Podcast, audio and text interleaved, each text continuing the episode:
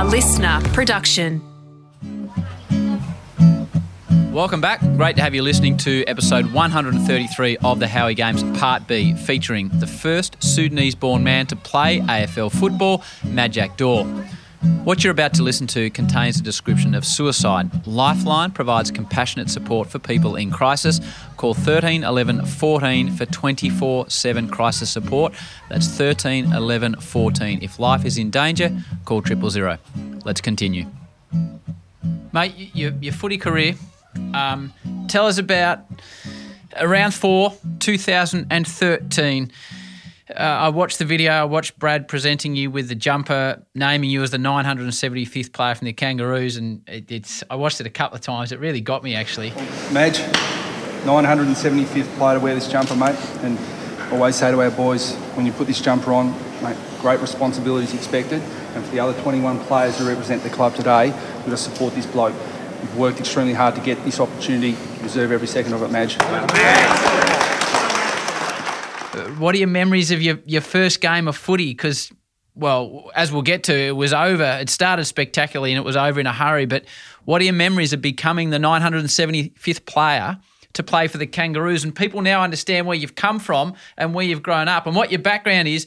And you've made the big time, mate. You've, it's like, it's amazing, Maj. It is. It really is amazing. Yeah, oh man, it's uh, I was I was so excited, and um, I guess you know just because I had to wait for my time to make my debut. Um, I was drafted with blokes like Ben Cunnington, Jamie Macmillan, and um, by then they've they've I think they've played twenty or thirty odd games uh, at that stage, and here I am about to make my debut. Um, yeah, I get my jumper, mum and dad, and um, asked the club for I think it was around seventy five tickets.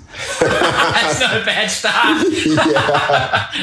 Good on you, mate. Good on you. So I've gone and asked them for all these tickets. Everyone rocks up, and um, uh, the first, I think you know, the first centre bounce ball comes in. I go for a mark, and I take a mark. I go back and I kick my first goal. At which point, Dwayne Russell says, "Oh baby, no way." And Majak Daw, the target for the first inside 50. Oh, oh. baby! No way! What a jump. First up, Majak Daw. Long ball coming in. His opponent had great position. What a but great just- shot of that, Yeah, Michael. Voss. Even he's excited. I know he's not allowed to be excited, but it's hard not to be. What a magic moment. I don't know how many times you've watched it, but I watched it a few now. Oh baby, no way! Like you take this, it goes inside fifty, the first fifteen seconds of the game, and then you just float and it's just bang. And then I think Drew Petrie came and had a quick word to you. I I don't know what he said to you. I don't know if you remember. And then He told me to calm down. Uh, I was so excited. I, I don't think I was even I wasn't allowed to be excited for my first for my first goal. But um, yeah, I went back and kicked the goal. He knows how big a moment this is for him. First game, first shot at goal. And let's hope the first of many. And here they come, Jared. That's a roar. That is just a fantastic moment. You'll see that moment 35,000 times this week. and you know blokes like Lindsay Thomas, um, Daniel Wells, um, they everyone just got around me and um, yeah, uh, celebrated my first goal. But then um, I was playing on big source Merrett, Daniel Merrett. Um, he's a he was a he's a big lad, and he was trying to he was coming after me. So and then uh, yeah, I think halfway through the quarter. Uh, I was tackled and collided with Ben Cunnington's head, and I came off second best and I was concussed. I think you got it spot on there, Jared, with the head clash. Oh, Oh. yeah. Yep. So they'll bring the stretcher out here. Guys, great news down here. Majak has come back. As you see there, the footage. He's sitting on the bench. Uh, looks to be okay, but obviously, again, very disappointing for him because the start of the game was just magnificent. Then I went down to the rooms and could not remember a thing. Um, they told me I kicked a goal, which was nice, but. and then, uh, yeah, that was it. Um, Short lived debut, but yeah. And did that? I know you talk about in the book that your your mum especially was like that game's too rough. Like she's come to watch you, and your dad's there, and uh, everything she's thought is proven the case when when you're off on a stretcher, mate. Like you know, in her eyes, I guess that's what she was telling you to look out for. Yeah, I mean, even till this day, she's always reminding me to just be careful. Um, don't get hurt. But um, you know, it's a, it's part of footy. It it happens, and uh, yeah, it just had to be that day, didn't it? yeah, mate, mate. Uh, round seven. So your fourth game versus the Dogs. Runs the middle, pumps it, Majak Daw. Yep, on the third grab. For North Melbourne's first, she strikes it well. Doesn't get any better than that. It's you've just put on a display. Scoops it up. High bomb from Mullet. Door, can he get there? You bet he can. He's got two. He's got a little bit of a stutter in the middle of his run up at times. Not that time. Perfect. Mate, you've kicked six. You're snapping them. Hands it off to Thomas. Majak Daw, one on one. Too good. He could be the difference. Mountain of a man doing a mountain of work. North back in front. You're kicking goals. You're taking marks. Um, that I, I presume that's one of the best days you've ever had on a footy field. yeah, yeah, absolutely. A wobbler, full forward. Daw, front spot. And that's position 1A in this business. He could be the match winner. Massive moment. Three quarter siren, not far away. Awesome. It was um, I don't know, everything just clicked. But I think you know, it was, I think his name was was it Lewis Young or Yeah, yeah, that's him. Yeah, he was pretty tiny, so um, I felt sorry for him. I mean, there was a good it was a good matchup for me, um, not so much for him. But um, yeah, everything clicked. I um, marking the ball with one grab, and um, it was one of those games where um, where it was just a lot of good, good, good reward for hard work, and um, uh, they gave they gave me a lot of belief. 12 metres out, almost directly in front. You'd have to fall over to miss this one. He comes in and kicks goal number six. But then uh, I soon realised, uh, I thought that night, geez, how easy is AFL footy? uh, yeah, so, no, it was nice. It was nice.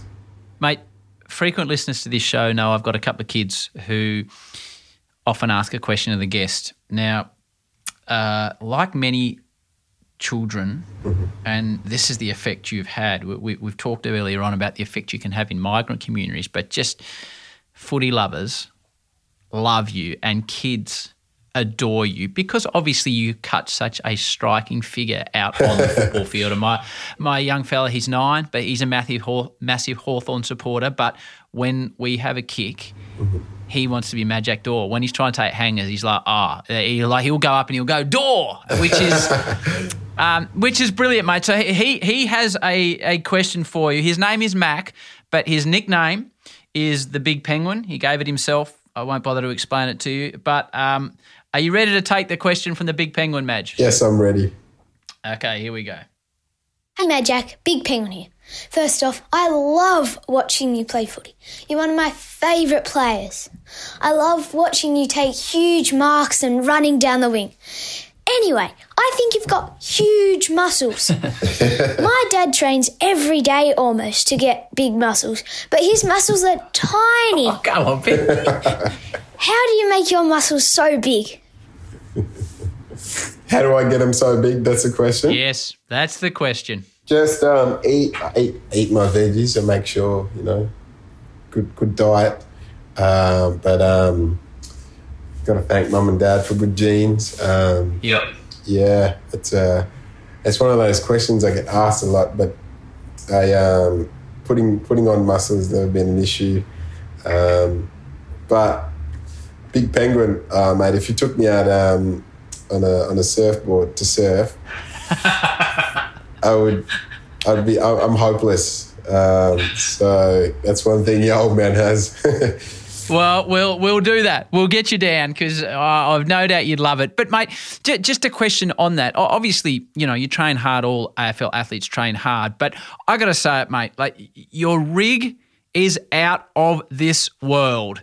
like it, it, it I, I, I, talk. We talk about this in commentary when you're playing, and we say along the lines of, and Wayne Carey said it, the greatest player to ever play for the Kangaroos, that there is no better physical specimen to ever play the game of AFL football. Oh man, that's uh, I'm very um, very humbled and thanks to the king.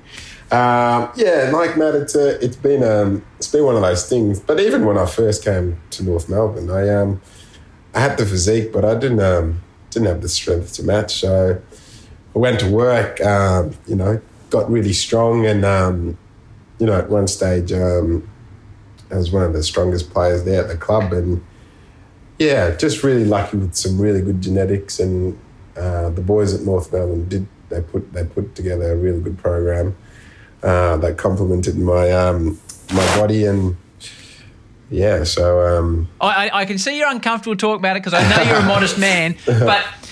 Just one final quick, like, do the boys in the gym get round and say, "Have a look at the guns on our man" or not? Yeah, Steven Steven May, uh, Maisie, he's always he? he's, he's always commenting on the guns. Um, the boys have a pipe session um, uh, once a week. Uh, called win, win, win the morning, win the day. So uh, they do a pipe session, and I um, haven't gone to one yet. I'm just I wouldn't be able to run. If Oh, yeah, yeah, exactly. Imagine the size you blow up to. So, mate, you mentioned like four games. You can go think how, how easy is AFL? Just a final question on footy for you. Mm. So, what challenges did you face, and are you still facing? You obviously now at the Melbourne Football Club, coming to the game at thirteen or fourteen, as opposed to kids that grow up in this part of the world coming to the game at four or five, like you would have to soccer. Uh, yeah, I mean, the, the challenges are is obviously, you know, the, the, the footy smarts, uh, you know, just being able to read what's unfolding ahead and, um, you know, and creating space for yourself. This is as a forward. And then um, I guess around a contest, um, uh, decisions to go to go forward or go back or run for a handball receive or to go and win the ball yourself. So um, there were there were there were there were the big challenges for me. Um, I had to watch a lot of footy, watch a lot of vision. Uh, but then when I transitioned um, to down back, um, everything just changed. Um, I could see the game, could, could see the game so much better, and I just played on instinct. Where just just if you if I think if I can think uh, I'm going to mark the ball, then go for it. If not, just punch it.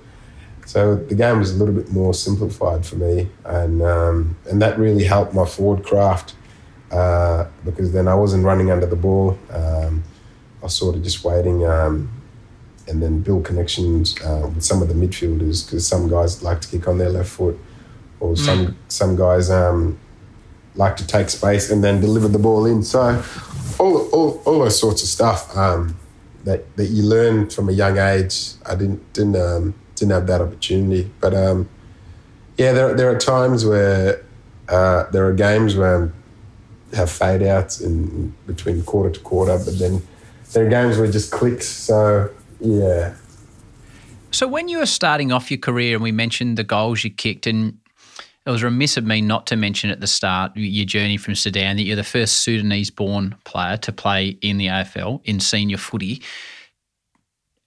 Do you know if that was reported back, and and it's been delivered back through family friends? Whether this made news back in your homeland? Yeah, so they they they um they they heard that I was playing professional um, professional sports in Australia, uh, Yeah. but they didn't know they didn't know footy. They didn't know what footy was.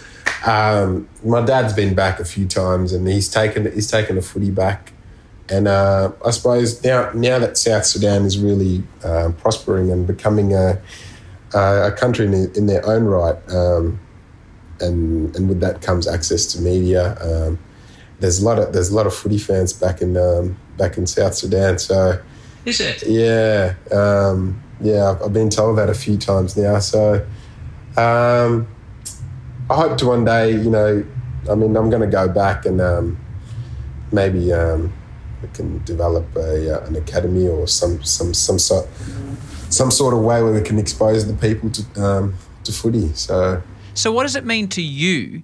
Because now we are seeing Sudanese athletes or Australian athletes. Now we're seeing Australian athletes that were born in Sudan making their pathway in all sorts of sports, whether it be football or soccer or basketball. As the first AFL footballer, what does it mean to you, and how do you feel when now you see these other guys like Aliir coming through, and you know there, there's there's uh, Jiath from Hawthorn, and they are bringing your your people are bringing such a wonderful new injection into our game, and you led that. You're the first to do that, Maj. Yeah, I mean it's um, look, I, I, I feel I feel uncomfortable about it when people tell me that I should um should take credit um you know for being the first one and all that stuff. But it's great. I reckon Howie. Once I'm a bit older, I'll um I'll appreciate um yeah I'll appreciate that a bit more. Um, but I guess um, you know the the biggest thing I'm I'm really proud of is um, I guess you know once I'll retire in a few years' time or at the end of the year, um, and then you know once Aliir and Jeff when they when they finish up. By then, I hope I hope the journey um, for multicultural um, athletes is a bit easier compared to the journey I had because I um, I remember you know being being from a, from a big family that um, wearing uh, one pair of footy boots for one season uh, for a couple of seasons um, just the norm and uh, it was tough uh, you know, paying for footy fees, um, you know, uh, transport to um, to games and training, uh, just just little things, you know, kids here take for granted, and I think I, I, I hope I hope I hope they don't have to go through um, uh, those challenges. I think those I hope those challenges are. Uh, uh, are not are not there anymore going forward because that that's what really gets in the way of um, of, uh, of migrant kids right. trying to take up sports. So, um, yeah, there, there, will be more playing uh, in the next few years. Um, uh, and, and, we'll, and what will what will happen, Maj, is there will be a young fella or a young girl make their debut, mm-hmm. and they will say, uh, "Why did you get into footy?" And they say, "We'll say." I was watching Friday Night Football and I saw Majak Daw and I wanted to do that. And I know you're still currently an athlete, so it must be hard to relate to that. But Mad, that will happen. Yeah. And like I talked about at the start about the tremendous gift that your book is giving. Like what? That, that's amazing that people will look and say, right, I got into this because I saw him doing it. Mm. I mean, it's uh, it's it's wonderful, and I think that's one thing about sports that um, uh, just the power of influence because you, you just never know who's watching. Um, and I think if along if I um, I guess if I gave up on footy along the way, then I w- I wouldn't have that opportunity to be able to influence people. And um, yep. and I think uh, yeah, it's a our, our game looks better when um, you know when there's people like me playing, when there's a Lee, Lee um, you know, running off the halfback. Uh, it's a great look. Yeah, it is. It is. It's a. It is. It's a fantastic look, mate. You talk in depth in your book, Maj, about mental health and the struggles you've had.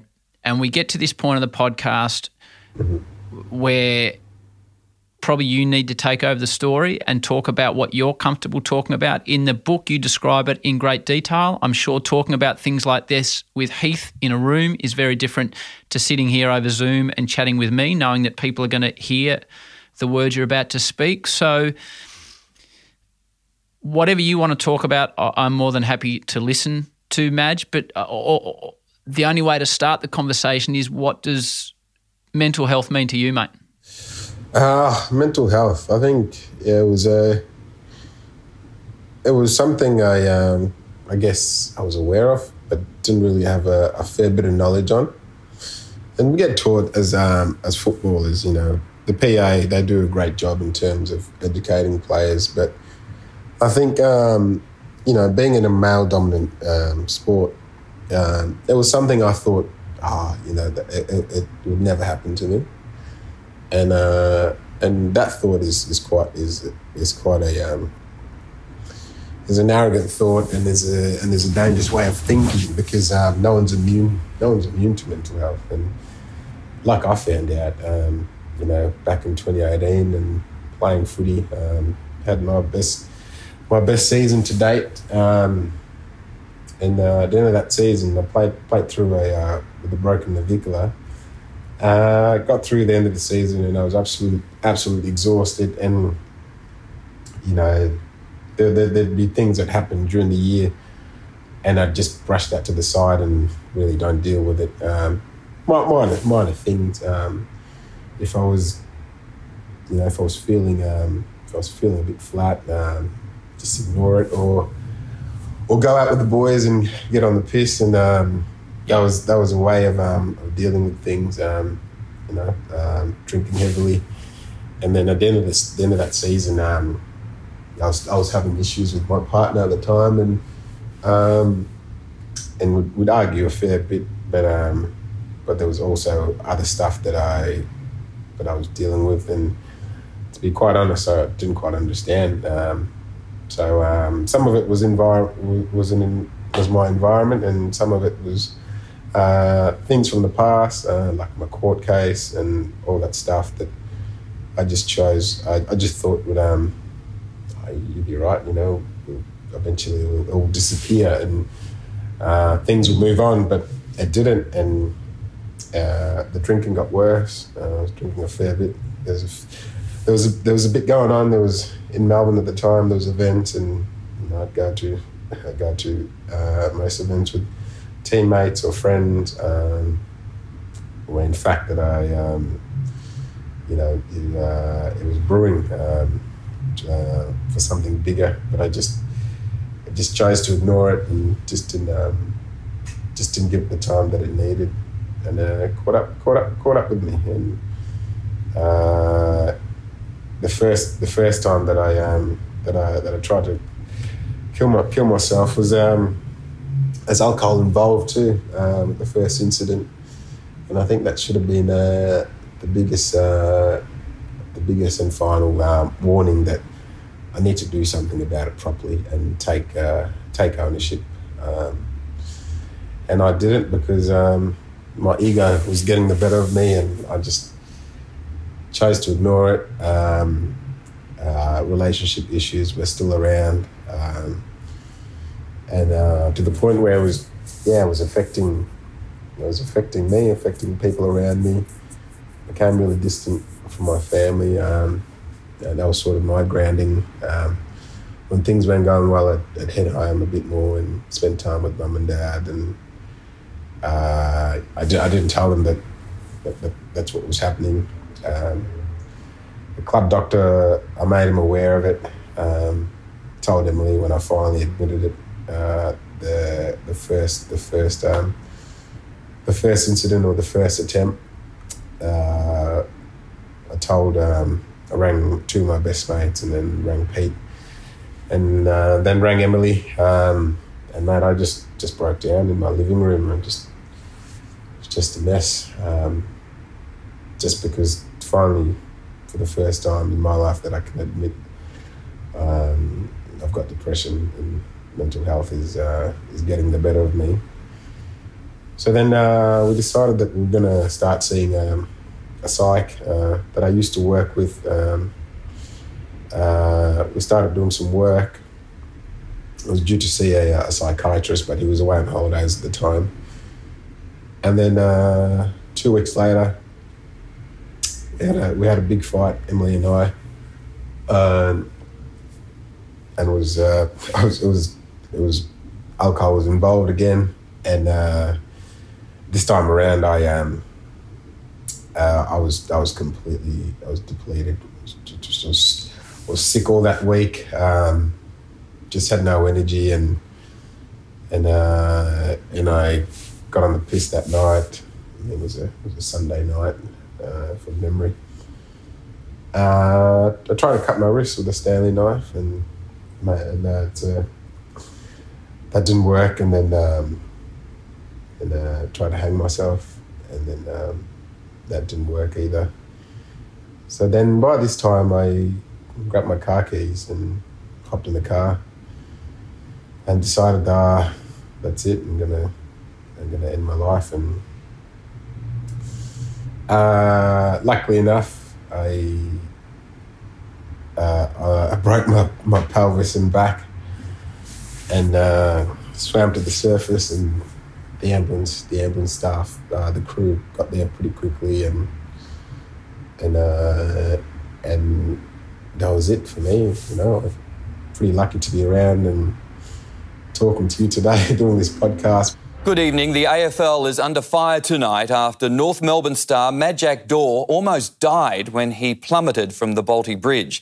The defender is recovering in hospital as the league is urged to do more to protect players' mental health. Fun with friends on Sunday. Majak Daw at a South Melbourne bar the night before a shocking 25 metre fall from the Bolte Bridge. Majak sustained very serious injuries to his hips and pelvic region. He's currently in a stable condition and is expected to be operated on in the next few days. The 27 year old was pulled from the Yarra River just after 11 last night. It was the first time ever where I couldn't run, I couldn't hide, uh, couldn't walk, couldn't do anything. Um, just there, laying in hospital, um, uh, helpless. Now, mum and dad know they, they knew the hard way. Could have been could have been a lot easier if I just told them what I was going through, and they would have just helped me uh, with the whole thing. So, yeah. Maj, it's um, it's a really difficult story to hear, and you've told it pretty honestly there. To be completely frank with you, mate. Um, so after what you went through, Maj, mm. if you could grab yourself a month, two months, three months before you tried to end your own life, mm. what would you say to yourself that you've learned since that? Thank Christ! Thank Christ, you're still here to tell us about it. I think the biggest thing is um, it's uh, we're, we're caught up in our own little bubble sometimes, and um, things are never as bad as they are, uh, they're never as good as what they seem.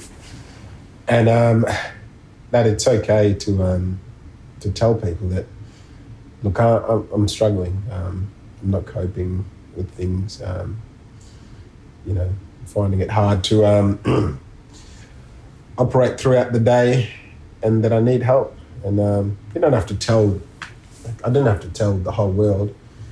Could have just I told enough people, but also um, just admitting that, that there is that there is um, something that needs fixing.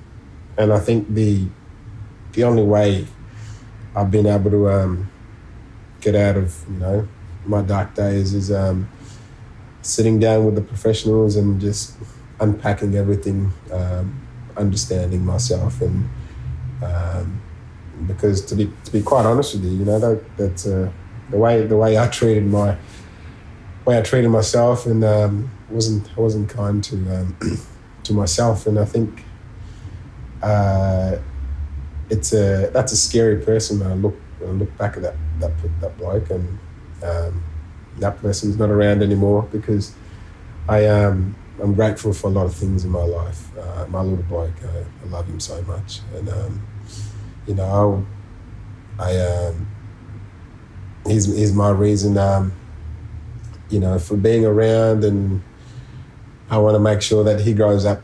His dad's around, um, teach him all the great things my dad has taught me, uh, but also at the same time. Um, just being able to help blokes because I know a lot of blokes don't um, have been in my position uh, far too often, and uh, it's not an easy conversation to have with people. But I think uh, by me taking up this initiative and writing this book and talk about talking about my struggles, someone who's played footy, uh, came came from a different country, didn't learn a word of English. um, anything's possible, and I think, um, yeah, I think the perspective around mental health needs to change, and it can only change uh, by people like me um, owning their owning their owning their mistakes, their experiencing their experiences, and sharing with other people. Um, but yeah. it, Ma- Maj, it's. I agree wholeheartedly with everything you've said, but you and I know each other as casual acquaintances at the footy. Like that's a big step to mm-hmm to go and describe in detail as you've had just then the lowest of your lows, knowing that you, know, people are going to he- people are going to hear this and they're going to go, "Oh my god." Mm. Um, I don't even know what I'm trying to say. I think I'm trying to say I'm not equipped to deal with a conversation like this. Is the first thing I'm, I'm trying to say to you. But the other thing I'm trying to say is we use this term courage in sport. You, you, you sitting there telling me that is a whole nother level of courage. Sorry, man. Yeah. I, No, I'm sorry. I'm sorry. no, no, no, no. Don't be sorry. I think it's it's uh look. Uh, I've I've had my time to, um, you know, when I was writing this book, it was it was quite uh, it was quite therapeutic, and um, a lot of weight has has been lifted off my shoulders.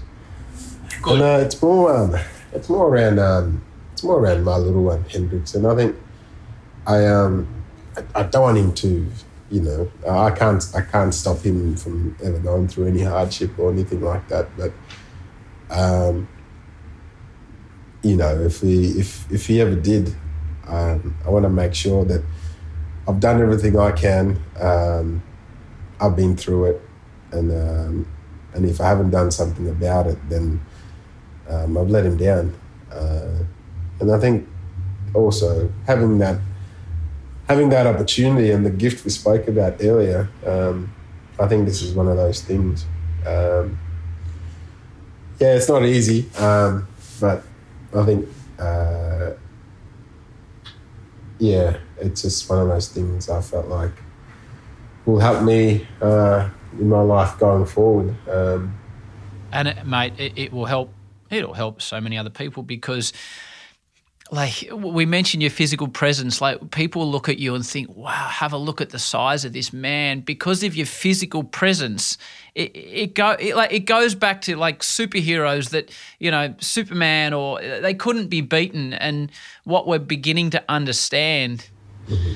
is that uh, it doesn't matter how physically you look, mentally completely be can be completely different. And because you're such an amazing, strong looking man, I think you're showing people that physical strength is only one part of the equation. yeah, absolutely. You know what I mean? Yeah, oh man, it's a, and I think that's just that's that's a that's a stigma that's been so hard to um to be broken down for years because Yeah, it has. blokes don't talk about their struggles. Um, but you know, we'll go out and play footy and uh, crash and bash into each other, um, and that's uh, and that's regarded as strength. I think um, the real strength is if we can talk about what's actually keeping us up at night, and if we can find ways around it. Um, because it, it, it, it's costly in so many ways. I mean, sat missed two years of footy. Not not that footy's everything. Um, you know, missed out on games that I could have could have played and um, all that sort of stuff. Um, I guess the emotional toll that it's taken on my family um, at the time. So it's a. I think the alternative is uh, is far more better than you know going the other way. So. Do you mind me asking how your mum and dad reacted to what happened? Uh, nah, they really struggled. Um, Dad, in particular, I think, um, just that, and that's why I feel strongly about um, uh, trying to help other people uh, because he just he was he was just so heartbroken that I didn't that I didn't come to him first and ask him for help, and I think that was he couldn't he, he, he struggled he really struggled with that with that aspect of it Back to Maj in a moment. We've been fortunate enough to feature quite a few AFL stars on the show. Brendan Fevola, episode 3. Chris Judd, episode 32. Cyril Rioli, the great man, episode 56. Chris Scott, episode 91. Nat Fyfe on episode 97. But episode 50 in the Moment documentary series, we were lucky enough to tell the phenomenal story of Jason McCartney, footballer, Bali bombing victim, inspiration to many, and a beacon of hope for Australia in what was a very, very difficult time for many Australians. Friday, the 6th of June 2003, Jason McCartney was preparing to play game number 182 of his AFL career. But this was no ordinary game. got a phone call. Not exactly sure how it was teed up. Got the shock of my life because it was the then Prime Minister John Howard. This was a game few believed Jason would ever play. And I thought, he's not going to be able to do this. I didn't think he'd be able to play footy. When I saw him in hospital, that was my immediate reaction. This bloke's just lucky to be alive. Mm. This is a story of pain, tragedy, and horror. I'll, I'll, never forget. I looked over my left shoulder, and the flames were just roaring up my t-shirt and up my neck. So, just panic. It's a story of hope. I just remember on my knees in front of her, holding onto her hands, just saying, "You can't give up." Yeah. Sorry. And it's a story of overcoming both for an athlete and a nation. 237 days ago, Jason McCartney's world, that of our country, and so many others around this world exploded literally when the Sari Club and Paddy's Bar in Bali were ripped apart by a bomb. This is a story about giving everything you've got until you reach that one point, that one moment where there is no more to give. I think I've used up every inch of uh, my determination because I'm spent. It's been a tough time, but that's enough for me, mate. That is the story of Jason McCartney on episode 50 of the podcast. Check it out. Alrighty, let's get back to Maj. Mate, um, uh, let's let's let's move on because I think we're both struggling a little bit to get through this conversation. But I, I appreciate yeah how open you're being and why you are being so open. It's not necessarily what I expected this conversation to be. Let's let's move on to North Melbourne did an amazing job of documenting your physical comeback. Mm-hmm. So it could would you be happy to share the injuries that you received from the bridge incident. Mm-hmm. And and I saw a video, mate, and I did not understand it was you trying to take your first steps again. how you managed to play football after that, I don't know, but mm-hmm. the physical damage you did to yourself and how you came back from that to be the athlete you are today is quite extraordinary, Maj. And I'm sure there was a lot of people who helped you on that journey. Yeah. Um, I think I really, when I found out I was gonna gonna, gonna be a father, and um, you know, I knew I only had a short amount of time to get myself right, get my body um, uh, back together because um, uh, I wanted to come back and play footy um, first, and then also once my little one is old enough that I could run around with him. Um, yep. So those those were my two of my biggest goals that I wanted to achieve because if I because if I came back and played footy um, AFL footy. That meant that I, um, you know, that I was on well and truly on my way of healing and getting back uh, to a version of myself that that I knew um, that's, you know, uh, in the back in, in the in the back of my head. That's that's what I did. What were best. your injuries? Do you mind me asking what yeah. your injuries were? So I, I broke both pelvises. Um, right, both, yeah, uh, and then fracture. I fractured in my back and. Um, you know, really lucky in terms of uh, the hospital staff and the and the surgeon, um, Andrew Oppy. Uh, he did a wonderful job, and um, you know, the, and then um, the uh, uh, the rehab that, that was was very rigorous. Um, three times a day, seeing a physio, morning, uh, midday, and um, late afternoon. Standing much. And all the weight onto your hands. Okay, nothing on the right side. Can you hold it Yeah. Okay, now wait here. You're able to let your hands loose a little. Like I got, I got weight through the right side. Yeah. Um, and um, and my psychiatrist, he was really strong on this in terms of being able to get enough exercise in in the day. Um, to go to sleep tired because um, uh, we had a trade off, we had a deal. If I um, if I kept my end of the bargain with my rehab, then I wouldn't um, I wouldn't go on medication, um, and that was really that that was a big part. Uh, that was a big thing for me, not to take uh, uh you know antidepressants or anything like that, and um, exercise pretty much you know uh, became everything for me.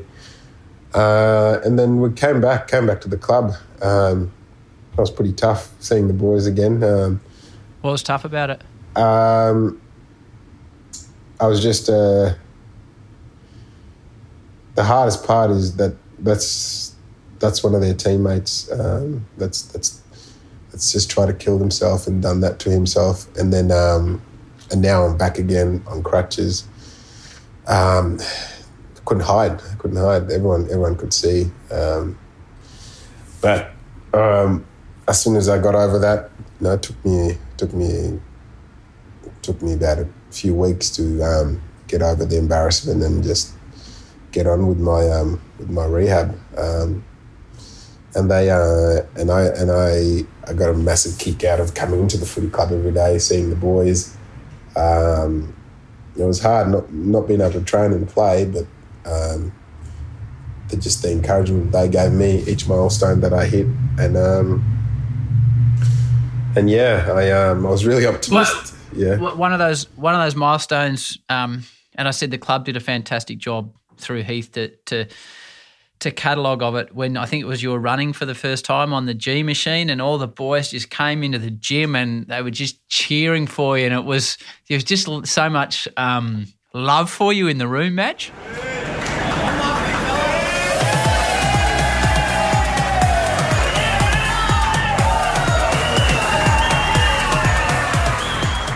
Yeah, no, it was it was incredible because I, you know, um, the, they had they had to make sure I was really safe to to run and um, yeah, not do any damage, and um, so I had to pass some um, uh, some markers or parameters early that morning and go get a scan just to see if everything's right for me to run.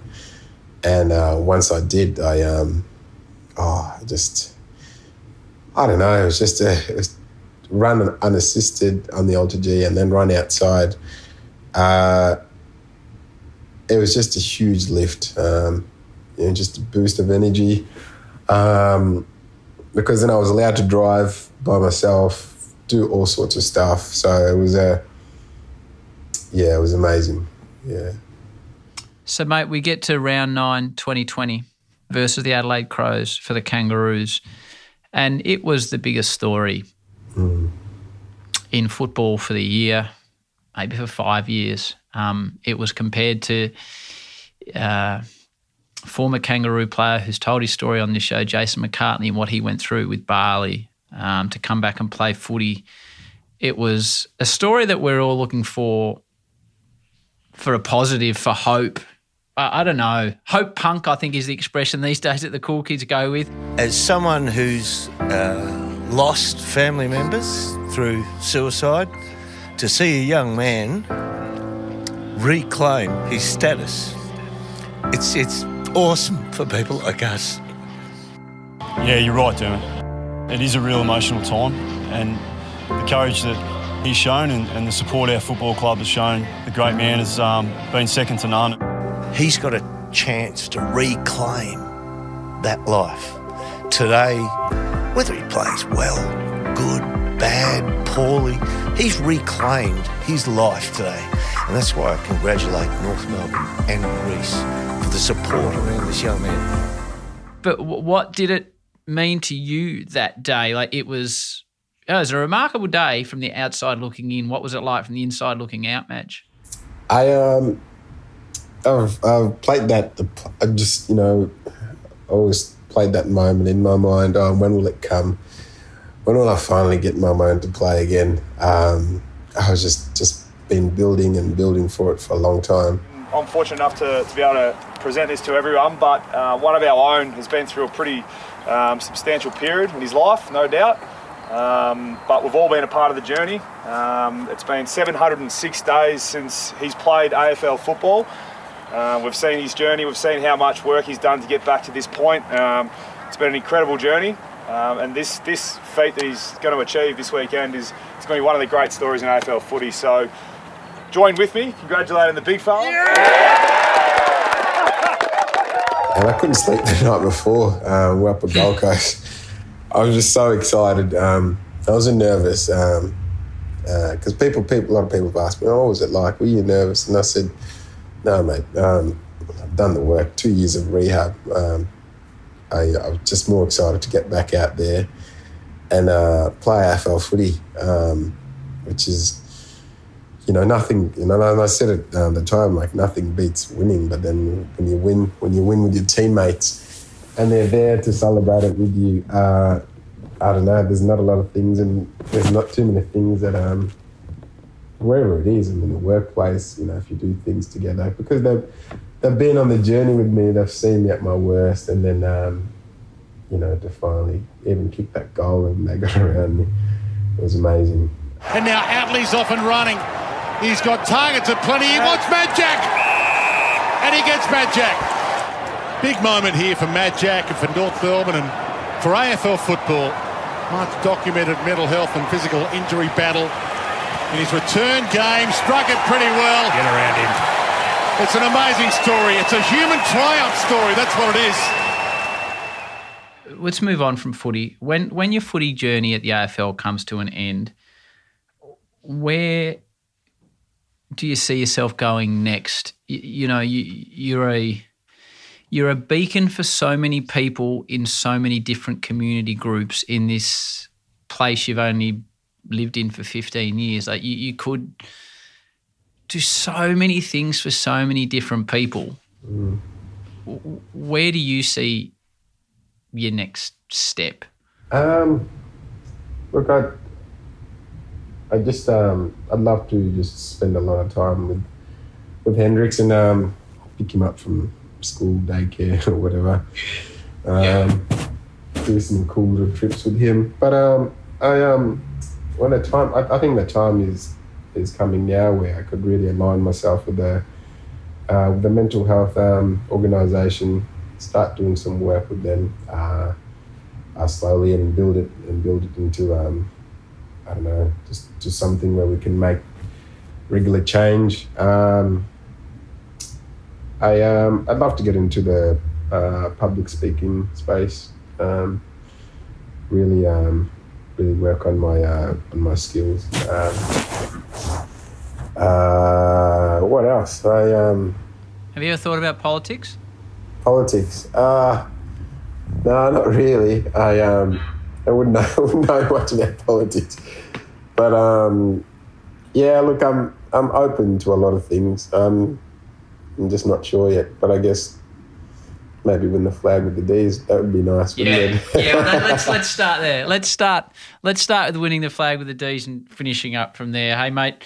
Um, I normally finish this podcast by, uh, and as a father, it will have extra significance to you as it does for me. For all the youngsters out there that have listened to this, and it'll be confronting at times for them, and it'll be uplifting at times, and it'll be sad for them at times, but to give them some advice for those that want to achieve success, you've achieved success in so many different ways because you've become a vibrant member of a new community, you've learnt a new language, you've learnt a new sport, you've taken that sport to the top level. You've you've had a lot of success in this journey, whether you recognise it or not. I don't know if you do. Yeah. But for those that are trying to achieve success, the youngsters that are listening, what would you say to them, Maj? It, takes a lot of hard work and commitment. And um, you know like i'd say if whatever field they want to be successful in um, it's going to take time. Um, but just get into good habits early. Um, i think you know you, you- look at all the successful athletes or businessmen around the world um, they, they dedicate their time to their to their craft or their area of expertise. Um, got to put time and effort into it, but don't be afraid to ask for help because there are people there out there that will help you get to where you want to get to. Um, you got to enjoy it and you got to got to got to love what you do. I think that's the main thing. Yeah. and and for those that are having their struggles with mental health that you've outlined in great detail in the last hour or so, what would you say to those people Um, from your experience, My experience. Um, don't don't ever feel like uh, you're, you're never alone. Um, you know, I think I think there's a great saying that goes, "A problem shared is a problem halved." Um, confide confide in someone. Tell someone you really trust um, what you're struggling with, Uh, they won't have all the answers, but what they will do is um, they'll support you and help you and direct you to um, working with uh, with a professional. And I think um, there's a big there's a big stigma around around working with a professional. But like, mate, I'm not a, I'm not a I'm not a professional by any stretch of the imagination. I um, my mental health um, battles are different to the next person, but what a professional does, they um, they identify what your problem is. They work with you without any without any judgment, and um, eventually, you know, they empower you and give you the tools, uh, so you can um, so you can pick up on the little signs um, along the way. I think there's there's nothing more powerful than someone who can reclaim and regain their life and um, keep keep doing what they love. So, yeah. And how, how are you tracking these days? Like, yeah, how you going? Yeah, I'm good. Um, you know, I still uh, there's still frustrating days. I mean, stuck stuck in traffic or all that stuff. Um, things things are never as bad as what they are. Um, I'm I'm still able to do what I love, which is play footy.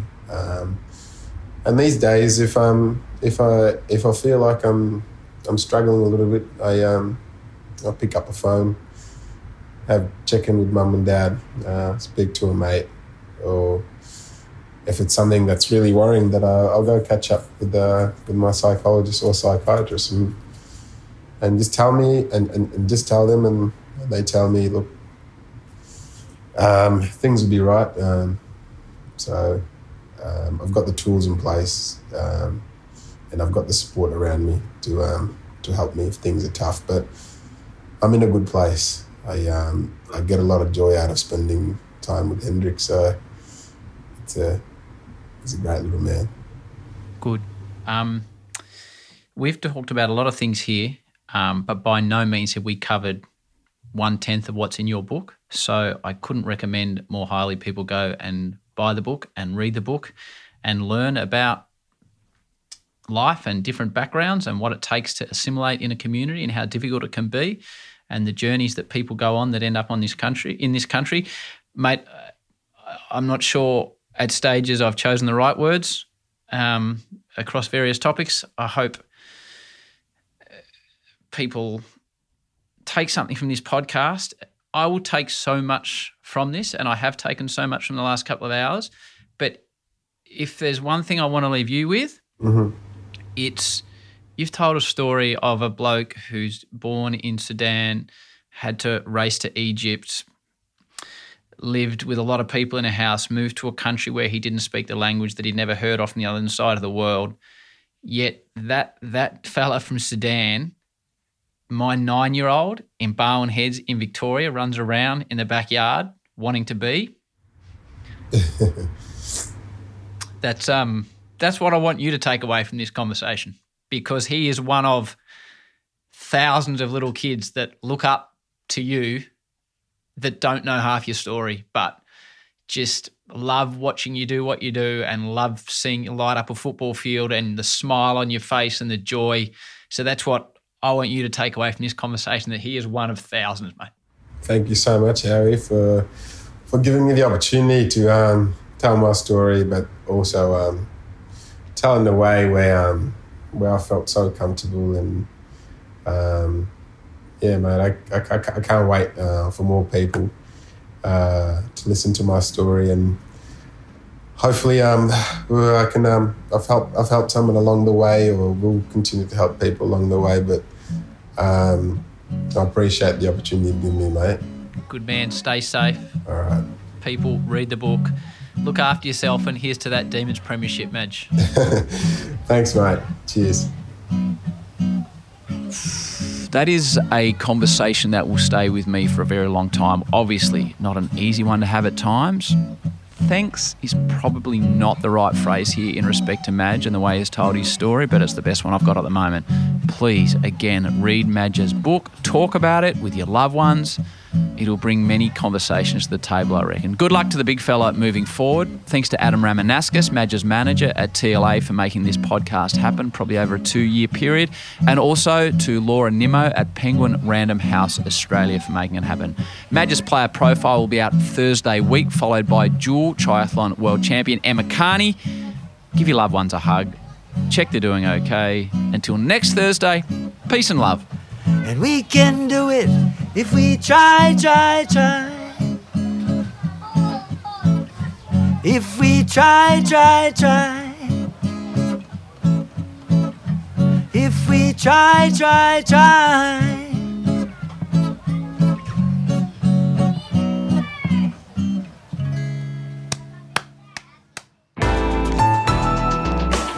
Listener.